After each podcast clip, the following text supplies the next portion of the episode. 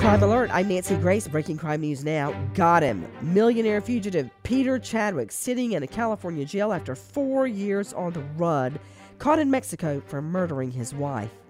Anne Paget Bazit's Melt restaurant has multiple locations in Alabama, and now she has multiple felonies to go with them. She's held without bail after offering cops a $1,000 bribe to get out of a DUI.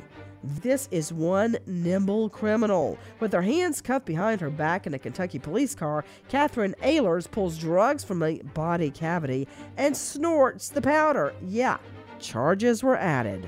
For the latest crime and justice news, go to crimeonline.com. Support for Crime Alert comes from SimpliSafe Home Security. SimpliSafe protects your entire home, every window, room, and door with round-the-clock professional monitoring, no long-term contract, free shipping on your order at simplisafe.com slash Nancy. With this Crime Alert, I'm Nancy Grace.